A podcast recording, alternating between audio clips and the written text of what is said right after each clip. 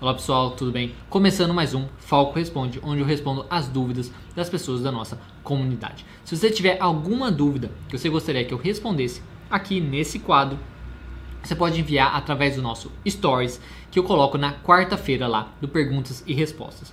De segunda-feira eu também faço um perguntas e respostas, mas eu respondo diretamente lá no Instagram para perguntas mais curtas. Se você tiver alguma dúvida que você gostaria que eu respondesse aí, é, que seja um pouco mais longa, né, que você gostaria que eu é, trabalhasse mais na pergunta, na resposta, você pode enviar na quarta-feira, no Perguntas e Respostas de quarta-feira. Através também no nosso canal do YouTube, eu posto também, faço uma postagem escrita pedindo para vocês me enviarem pelos comentários. Então, se você tiver sua dúvida, é só mandar lá. Qualquer coisa você pode mandar pelo direct também, ok? Então, vamos à primeira pergunta. Dica para aplicar em criança que tem preguiça de estudar e não tem nenhum adulto que cobre ela. Bom, inicialmente, né? Primeiro, é, eu não trabalho com crianças, eu não sei se tem alguma coisa específica para trabalhar com elas.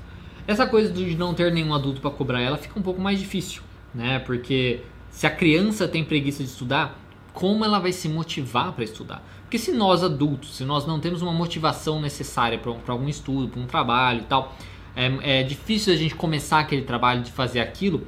Quem dirá a criança que nem sabe por que ela precisa estudar. Ela não tem ideia qual é, digamos, a validade daquele estudo, a validade de se dedicar para aquilo. Porque quando a gente fala na terapia cognitiva de motivar uma pessoa para estudar, para trabalhar, qualquer coisa assim, a gente vai trabalhar com a questão de eh, vantagens e desvantagens daquilo, dela conseguir pensar lá na frente o que, que ela vai ganhar fazendo aquilo, para tentar ganhar mais energia, né, mais motivação para fazer aquilo.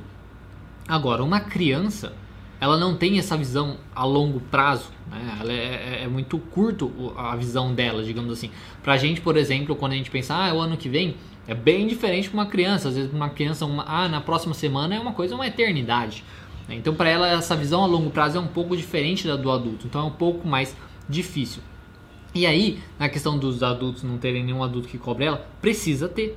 Né? Precisa ter alguém ali para forçar esse hábito, ela precisa aprender esse hábito e ser meio que a base de. Ela precisa ter uma motivação ali mais, digamos, momentânea, né? Então, assim, olha, você vai precisar estudar, né? Você vai precisar. Se você não estudar, você não vai ter isso ou você vai, se você estudar, você vai ganhar isso. Aí você tem que ver o que funciona melhor para aquela criança, ou seja, a questão da punição, certo?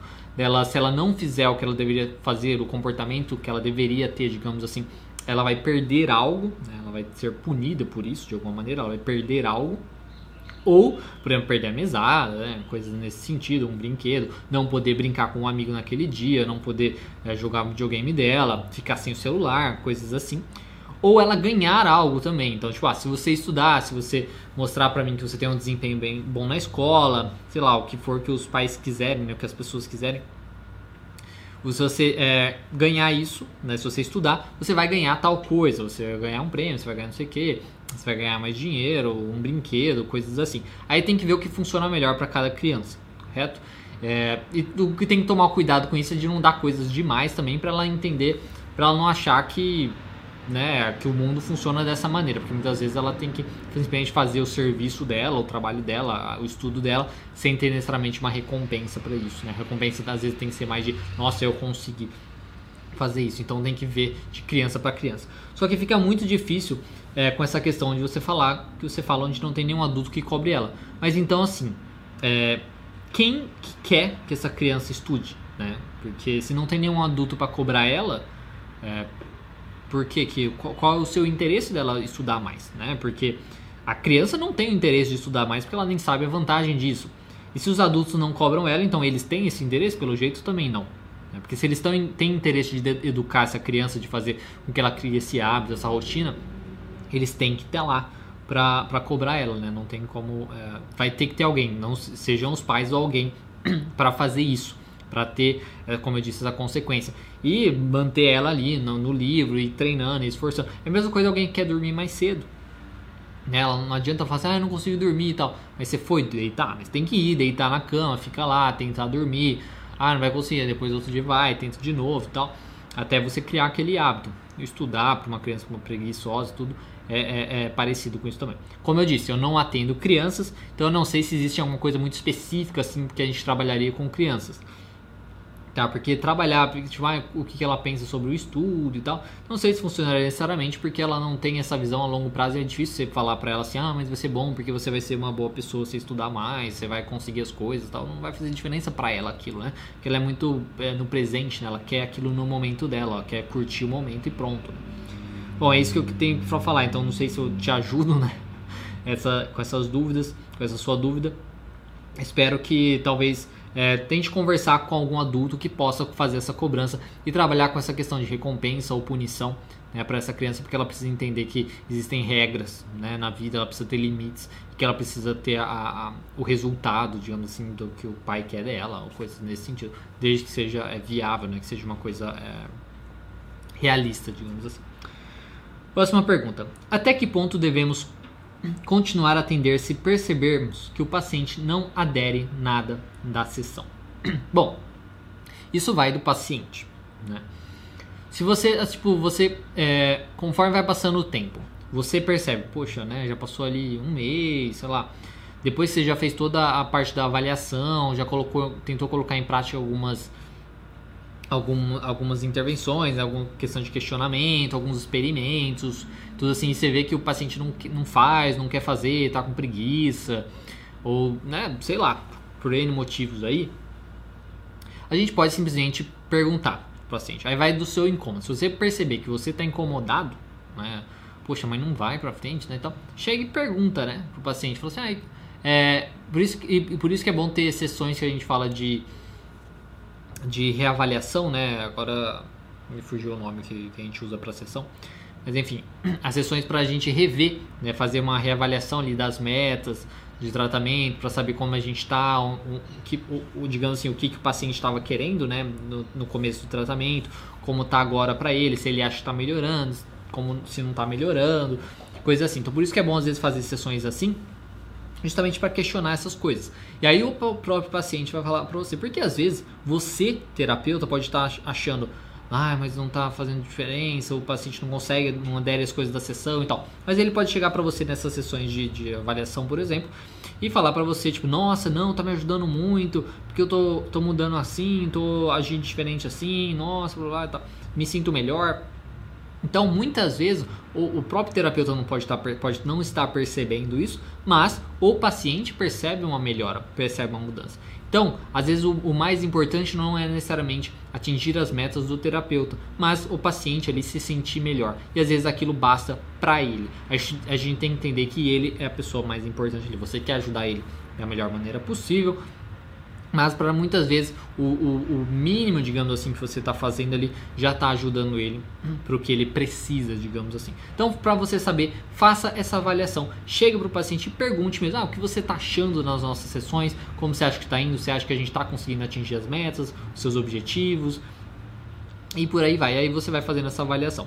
Se você vê que vai fazendo essa avaliação e vê que não melhora, e porque se chega, faz essa avaliação o paciente fala assim, ah, mas eu não melhoro, não tá dando certo, sei lá. Aí você pode chegar, tentar me dar uma cobrada, assim, ué, mas é, entendo e tal, mas por que, que você não tá conseguindo fazer as, a, os planos de ação, né, as tarefas de casa, você não está conseguindo. Então, assim, realmente vai ser mais, muito difícil de você conseguir melhorar mais tal. Então, aí você pode dar essa cobrada. E aí ficar mais ou menos nisso, né? E aí depois faz uma avaliação de novo, né? E, e vê. Né? E qualquer coisa encaminha ele. Né? Agora, saber exatamente até que ponto devemos continuar a atender é até o ponto que você suportar, digamos, fazer aquele atendimento, porque se você também não tiver num estado mental muito saudável com aquilo, né, ficar se cobrando demais com aquilo, sofrendo com aquilo, você não vai conseguir ajudar esse paciente, né, não vai conseguir ajudar, vai te atrapalhar nos outros atendimentos também, ficar se cobrando demais, e o paciente também vai vai se sentir mal, né? Porque ele não vai conseguir melhorar e, né? e, por aí vai. Então, só que fica difícil a gente saber até que ponto. O que eu aconselharia você seria isso: faça avaliações, faça sessões de avaliação. Faz uma sessão de avaliação, pergunta, vê, tenta mudar alguma coisa dependendo do, do feedback, né? Do, dessa primeira sessão de avaliação. Passa aí mais um tempo, um mês, dois meses, talvez. Faça de novo essa, essa avaliação mais assim e ver se não melhorou mesmo assim. Aí você encaminha, dá uma conversada direito com o paciente, é, ou encaminha ele, ou, né, você que sabe, fica às vezes a critério do paciente também decidir se ele quer continuar ou não. Né? Vai de você. Espero é, ter respondido. Não sei se. É, porque isso eu, eu, o que eu uso no, no, meu critério é mais um mais questão de feeling mesmo, assim, sabe? Não tem muito uma. Ai, tanto tempo passou, eu tenho que fazer. O que eu faço é isso. Quando eu percebo que parece que está meio empacado, né? parece também tá empacado, eu faço essa sessão de avaliação para dar um, um, novo gás, digamos assim, porque daí às vezes o paciente fala, não, tá me ajudando bastante, não sei o que, então daí eu fico tranquilo, ou o, o, paciente fala que não, tal, aí vejo, a gente vê junto uma estratégia, alguma coisa para mudar, para fazer diferente, seja na sessão, seja de intervenções e tal, para que ele consiga é, mudar e melhorar. Próxima pergunta. Olá, durante quanto tempo pode durar uma terapia? Meses, anos? Obrigada. Bom, a terapia ela pode durar, pode durar meses, ela pode durar anos. Não tem uma definição. Né? Muitas vezes as pessoas acham, é, principalmente passam a informação, por exemplo, da terapia cognitiva mesmo, falando assim, ah não, a, a terapia cognitiva vai ser, é, sei lá, em, em, tantas sessões, 12 sessões, 24 sessões, vai curar a pessoa, vai tratar a pessoa e tal.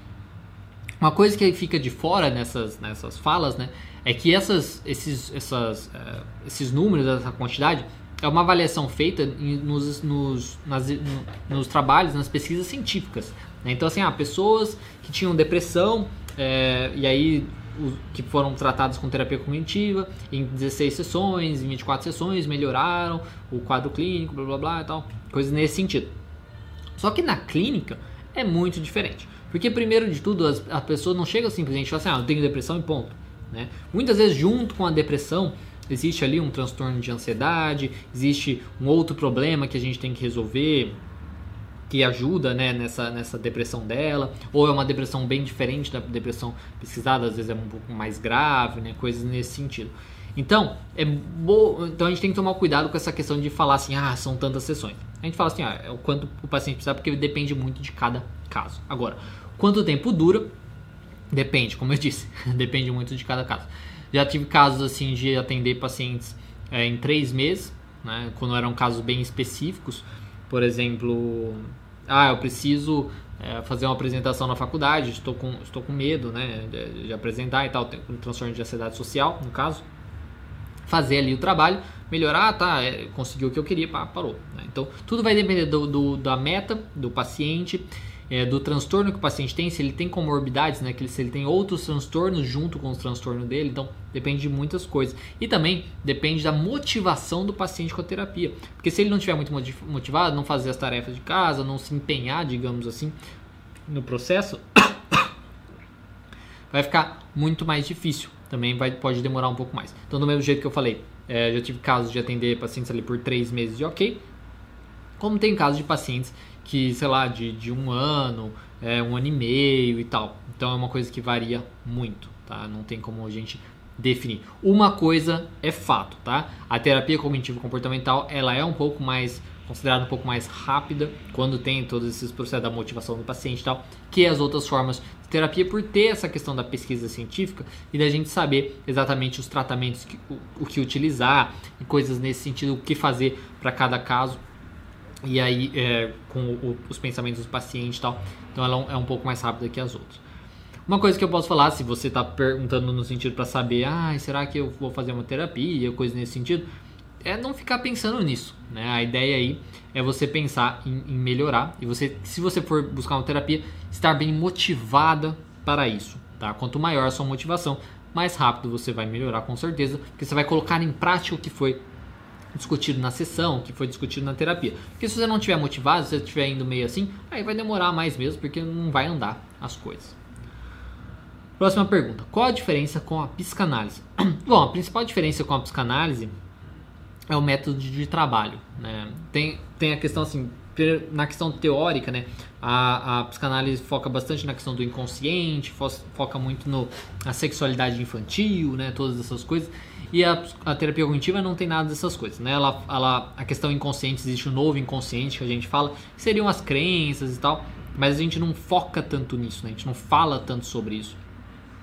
E a questão de sexualidade, a gente nem cita essas coisas, não tem nem passa pela parte teórica essas coisas. Uma das coisas que é, que é uma das principais diferenças é que a psicanálise foca muito mais no passado, então nas coisas que aconteceram no passado, para saber se houve, às vezes, um abuso, para saber se houve uma interpretação lá da criança relacionada normalmente a coisas sexuais lá com, com, com o pai, com a mãe ou com algum parente. Né? As interpretações que a criança teve, normalmente distorcidas, né? Que ela teve lá do passado e fica focando naquilo, né? Na terapia cognitiva a gente foca no presente, então a gente foca o que você está fazendo hoje que mantém o seu problema né, o que causa o seu problema, vamos trabalhar em cima disso. Então a gente vai trabalhar em cima dos pensamentos, dos comportamentos hoje que está mantendo o seu problema. A gente não foca assim, ah, lá atrás foi isso que causou seu problema hoje e fica nisso. Não, a gente foca hoje. O que hoje você faz que mantém seu problema, vamos trabalhar nisso para que você deixe de ter esse problema, melhorar esse problema e melhorar sua qualidade de vida, né, e coisas nesse sentido. Então essa é a principal diferença, questão do foco da psicanálise no passado e a terapia cognitivo comportamental focar mais no presente. Depois tem a parte teórica, como eu disse, é bem diferente, que é a questão de focar na sexualidade. Aqui a gente foca nas crenças, nos pensamentos disfuncionais. Não tem nada a ver, um, não tem um tema grande assim, ah, sexualidade, coisas nesse sentido. Então essas são as principais diferenças, seja na teoria, seja na prática, que uma a prática é focada no passado, outra é prática focada no presente. Próxima pergunta: Por que tem psicólogo que não falam na sessão? Isso vai da terapia, da, da teoria dele, né? Por exemplo, na psicanálise, como na pergunta anterior, tem muitos psicanalistas que realmente não falam. E esse silêncio, digamos assim, pode até ser considerado uma coisa é um incômodo, né, para o paciente e isso pode ser levado em pauta, né? Tipo assim, ah, por que, que o silêncio te incomoda, né? Digamos assim. Então, vai muito da teoria, é um método de trabalho deles, né? O, o, porque a ideia, às vezes, é o silêncio incomodar e fazer o paciente falar livremente ali enquanto o terapeuta só vai escutando, fazendo servir como um, um espelho, né? Simplesmente com a, com a, respondendo, é, recebendo aquelas informações, ou às vezes fazendo pequenas perguntas ali para ir direcionando o, o, associação livre, né? Que fala. Então vai depender da, da, da teoria daquele profissional. Tá? Na terapia cognitivo-comportamental isso não acontece, porque a gente é muito mais ativo. Né? A gente diria quase, sei lá, 50% da sessão é, é, metade, metade que um fala, porque é muito mais questionado, né? questionamentos e tal. Colocar em prática alguns exercícios, vão fazer isso, vão tentar fazer isso diferente e tal. Então é, é, é, muito mais falante, digamos assim, um terapeuta cognitivo, enquanto alguns da psicanálise são realmente, às vezes, nem falam. Mas não são todos de psicanálise, tá? Porque dentro da, da própria psicanálise existem linhas diferentes e também o próprio profissional pode ali, às vezes, atender de uma maneira um pouco diferente do que da linha básica, ortodoxa, assim, da psicanálise, tá? Então, por que tem psicólogo que não fala durante a sessão? É normalmente por conta disso, tá? É por conta da, é, da, da linha de terapia dele. Se isso é bom, se isso é ruim, vai depender do paciente. Se o paciente não gosta disso, melhor ele procurar outra linha ou outro profissional que talvez se, adapte, se, adapte, se adequa né, melhor com o que ele quer de uma terapia. Outra pergunta: melhores fontes para estudar sobre depressão, a intervenção, etc. Bom, as melhores fontes para você estudar sobre qualquer transtorno, inicialmente, primeiro de tudo, é onde a gente vai achar o diagnóstico, que seria o DSM-5. Né? Então, a gente vai lá no DSM para procurar sobre o transtorno para a gente conseguir saber o diagnóstico, como funciona e tal. Depois, livros, né? Vai, vai, digamos assim, a teoria que você quer escolher. Ah, é terapia cognitiva, é psicanálise, é psicodrama, sei lá. Aí você vai buscar livros dentro daquela própria terapia, né, que falem sobre aquilo. Então, vou buscar, sei lá, o livro de terapia cognitiva, cognitivo comportamental para transtornos depressivos, terapia cognitiva para depressão, sei lá, um livro nesse sentido. Igual tem o livro do Beck, por exemplo, de transtornos de ansiedade. Então, é, se eu quero buscar coisas de transtorno de, de, sobre ansiedade, transtorno de ansiedade, eu vou naquele livro, onde ele fala a teoria dos transtornos de ansiedade para a terapia cognitivo comportamental, ao mesmo tempo que fala as intervenções, né, o tratamento e coisas nesse sentido. Então, primeira coisa, o diagnóstico DSM-5, depois é, o funcionamento para a linha de terapia que você gostaria seria livros. E depois, se você às vezes não, se às vezes não tem livros né, na, é, sobre isso especificamente tal, artigos científicos. Né? Aí você pode buscar alguns é, dados, alguns bancos de dados, aí seja o Cielo, seja o PubMed, tem um que eu até comentei na, se eu não me engano, em alguma pergunta que, que já me fizeram sobre isso, mas eu acho que foi na da, da de segunda-feira, que eu uso também o Academia Edu, se você souber inglês para pesquisar em inglês, que às vezes é, tem muito mais artigo, né? Porque daí você pega meio que mundialmente assim e também o ResearchGate, que são dois que dá para você procurar também é, artigos que falam sobre algum transtorno que você quer, por exemplo, a depressão. Aí vai estar tá lá falando, tanto dando uma explicação sobre a depressão, como a sua linha de terapia enxerga a depressão e como tratar as intervenções que eles utilizaram às vezes na pesquisa científica e tal. Isso pode te ajudar. Então, DSM-5, livros da sua, terapia, da sua linha de terapia focado naquele transtorno e artigos científicos que você pode achar na internet. Próxima pergunta: Como posso deixar de ser muito passivo? Bom, para deixar de ser passivo, né, você, a gente tem que entender assim: existem três é, maneiras, basicamente, né, de, de você se comportar. Então nós temos o passivo, o agressivo e o assertivo. O passivo é aquela pessoa que não, digamos, busca é, respeitar os seus próprios direitos, não busca é, querer que, seus, é, que os seus direitos sejam realizados, né, ou, ou é, feitos, né, digamos assim, respeitados. Né? E deixa ao mesmo tempo que o agressivo passe por cima dele. Então, o agressivo ele busca os direitos dele, só que ele exagera, até mesmo afetando, roubando os direitos um pouco do passivo. Então, o passivo deixa que os outros até roubem um pouco os seus direitos. Então, e o agressivo faz, digamos assim, defende seus direitos a qualquer custo, só que nesse custo acaba sendo às vezes mais agressivo é, com o outro, seja verbalmente, seja fisicamente, que seja, roubando um pouco o direito dos outros. Então ele, exagera na sua busca de direito, ele, ele acha que ele tem mais direitos do que ele não tem, do que ele tem na realidade, e o passivo acha que ele tem menos direitos do que ele realmente tem. No meio disso, existe o assertivo. O assertivo é aquela pessoa que conhece os seus direitos, então ele sabe exatamente quais os direitos que ele tem. Ele exige os seus direitos de uma maneira sem ser agressivo, às vezes mais firme, que por, para algumas pessoas pode parecer que ele está mais, digamos, é, sendo grosseiro, coisa assim, porque às vezes a pessoa não está acostumada, né?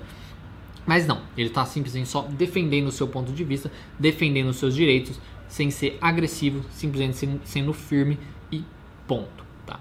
Então, para como deixar de ser muito passivo, você simplesmente pode aprender a ser mais assertivo.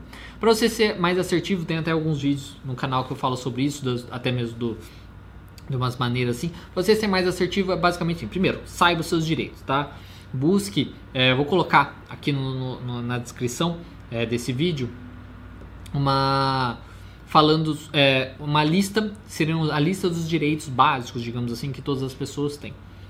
Depois que você souber os seus direitos, você vai te tentar treinar aí a expressar melhor as suas vontades, os seus desejos, começar a falar mais. Então, primeiro você vai tentar trabalhar aí quais os seus pensamentos, os pensamentos que você tem que impedem né, você de ser mais assertivo, né, que fazem você ser muito passivo. Ah, mas os outros vão não vão gostar se eu falar isso, se eu pedir isso, eu estou pedindo demais, eu não mereço isso, qualquer pensamento que seja. É trabalhar em cima desses pensamentos para que você veja que são pensamentos às vezes exagerados e ter começar a ter comportamentos mais assertivos de pedir as coisas, fazer pedidos dos seus desejos, das suas vontades, e com o tempo você vai tendo feedback das pessoas. Algumas pessoas não vão gostar de você ser assim, porque você, ué, mas se nunca foi assim, por que, que agora está diferente? Algumas pessoas vão achar que você está sendo agressivo, está sendo grosso, coisas nesse sentido, mas não, você às vezes só está sendo assertivo. E aí você vai conseguir, no fim das contas, o que você quer. Então, para você deixar de ser mais passivo, é basicamente aprender a ser mais assertivo. Se você tiver muita dificuldade de fazer isso, porque como eu disse, precisa avaliar aí os pensamentos que você tem que mantém você nesse comportamento. Depois de avaliar esses pensamentos, é, ver que eles são exagerados, você vai e se comporta de uma outra maneira. Conforme você vai se sentindo mais confiante, ó, oh, você tá vendo, eu me comportei dessa maneira e consegui o que, eu, o que eu queria e tal, nesse sentido, isso vai reforçando, fazendo você que você, que você continue sendo é, mais assertivo, mais né, conseguindo as coisas, sem ser agressivo com o outro, tal, respeitando mais, se respeitando mais, se sentindo mais tranquilo quando você não é passivo, não deixa os outros fazerem o que eles quiserem com você. E aí você sente melhor de se manter nesse comportamento, ok? Última pergunta. Mostre o seu consultório de atendimento? Hahaha. eu, vou, eu vou mostrar então aqui um pouquinho do, do consultório de atendimento. Bom, para mostrar aqui mais ou menos né, um pouquinho como é o nosso consultório aqui. No caso, eu tenho uma sócia, no caso que é a minha própria mãe, né, que também é psicóloga, a gente trabalha. Então, essa é a nossa nosso consultório. né? Você dá, é, dá uma olhada. Aqui, no caso, né? Aqui é, é ela que mais faz os atendimentos dela, né? Que ela utiliza ali a poltrona, então se tiver às vezes atendimentos de casal, atendimentos é, individuais também, ela faz aqui. E onde eu acabo trabalhando mais é com a mesa. Então atendo, meu atendimento é feito mais na mesa, né? Onde eu fico aqui, paciente na mesa, eu posso utilizar alguns blocos ali de anotações para, para poder é, para poder anotar ali as coisas que para fazer diferente, para o paciente anotar e poder levar para casa e tal. Então, no nosso consultório, basicamente assim, né? a gente é dividido, tem tanto uma parte ali que serve para atendimentos um pouco mais distantes, né, digamos assim, que seja mais né, psicanalítico ou qualquer coisa assim, onde tem um espaço também maior para vezes, atendimento familiar ou de casal, coisa assim, ao mesmo tempo que também tem o atendimento aqui é, em mesa, que é onde eu mais utilizo esse, essa parte aqui da mesa para poder atender atendimentos individuais, onde eu posso usar da terapia cognitiva mesmo, fazer as, as anotações e coisas nesse sentido. Então, esse é meu local de atendimento. Bom, pessoal, era isso que eu tinha para falar hoje para vocês, né, nesse, nesse Falco Responde. Lembrando sempre, se você tiver alguma dúvida que você gostaria que eu respondesse nesse quadro, você pode é, enviar na quarta-feira lá no nosso Stories é onde eu faço essa pergunta justamente para você para poder responder para vocês aqui nesse quadro do Falco Responde. Se você tiver mais alguma dúvida, pode enviar também nos comentários, mandar pelo direct ou na nosso ou na segunda-feira no stories lá também do Instagram, onde eu posso onde eu onde eu respondo perguntas mais rápidas através do próprio stories. Então, se você gostou desse vídeo, dê um gostei e se inscreva no canal. Se você não gostou desse vídeo, dê um não gostei e qualquer coisa é só mandar nos comentários. Obrigado e até o próximo vídeo.